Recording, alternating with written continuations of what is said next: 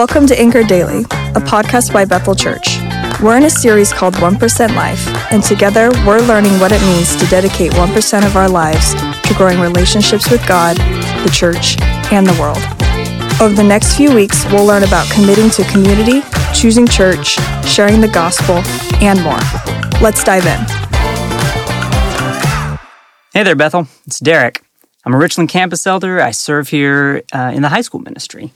Thanks for joining me today as we wrap up week five of the 1% Life series about living out our faith in Jesus. Uh, if you've been following along in the podcast this week, we've been working our way through Romans 12 and observing the ways that life transformed by Jesus reaches our heart, our minds, our affections, our will, our relationships, and our purpose. While also the 1% Life workbook has given you the opportunity uh, to contemplate how Jesus has changed and is changing those areas in your life right now. Today, we'll finish our reading of Romans 12 and put all these pieces kind of together as we consider the most important cycle in the life of a Christian that of repentance and belief. So, as I sit here considering Romans 12, I glance over at my shelf to see my movie collection. And when I look there, there's no shortage of movies about revenge. Everything from comedic crime capers like the Ocean's Eleven movies to westerns like The Good, Bad, and the Ugly to the most famous movie franchise in the world right now being literally titled The Avengers. It seems like everyone feels entitled to some sort of outlet for their anger, whether against an individual who has wronged them or a system that has held them down. Into this seemingly culturally acceptable mindset flashes Romans 12, verses 19 through 21, to offer us a different perspective. Join me as I read the words written by Paul to believers in Rome who, at the time, were being beaten and murdered by their government simply for their belief in Jesus. Let's read Romans 12. Friends, do not avenge yourselves. Instead, leave room for God's wrath, because it is written, Vengeance belongs to me. I will repay, says the Lord. But if your enemy is hungry, feed him. If he is thirsty, give him something to drink, for in so doing, you will be heaping fiery coals on his head. Do not be conquered by evil, but conquer evil with good. In this passage, Paul understands the desire within the hearts of the Christians in Rome to fight back against the oppressive government who was persecuting them. See, they may have even felt they were expressing their anger in a righteous way by desiring justice for themselves and an oppressed people and vengeance against the government doing the oppressing.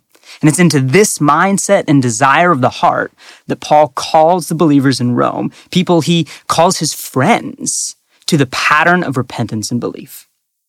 First, he calls out their actions. He says, Do not avenge yourselves. When we recognize in our lives behaviors that do not align with the way Jesus lived, or maybe, like Paul, we have others in our lives call us out on those things, we should immediately stop that behavior. I mean, this is good and right to do. But while simply stopping bad behavior or quitting wrong actions may work to improve our lives for a little while, what Paul tells us here is that there is more to repentance and belief than just life improvement, than, than simply trying hard to be better. It may be possible without Jesus to simply stop doing bad things when we recognize them. But I'm sure we have all had those moments in life when we question, why do I keep falling back into this behavior that I don't like? Why can't I clean up my life and just have it clean? Why does it keep getting dirty again?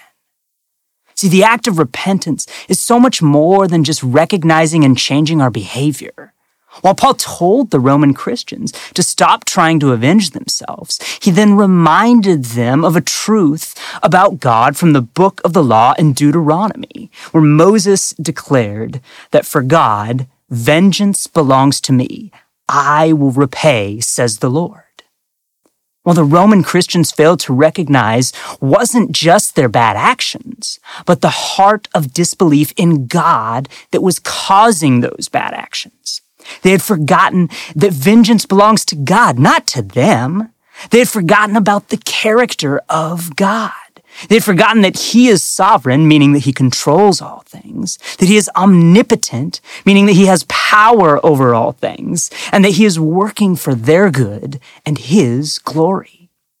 Repentance isn't just feeling sorry for our sin and the bad actions we have done. True Christian repentance recognizes the patterns in our, in our heart of disbelief in God.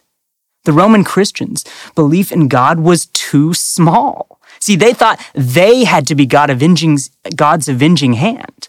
What they needed to repent from was their disbelief in the person and work of God. This is repentance.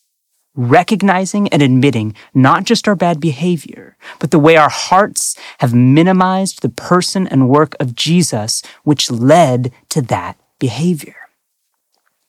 After repentance, then, our response is to believe again in the bigness of Jesus.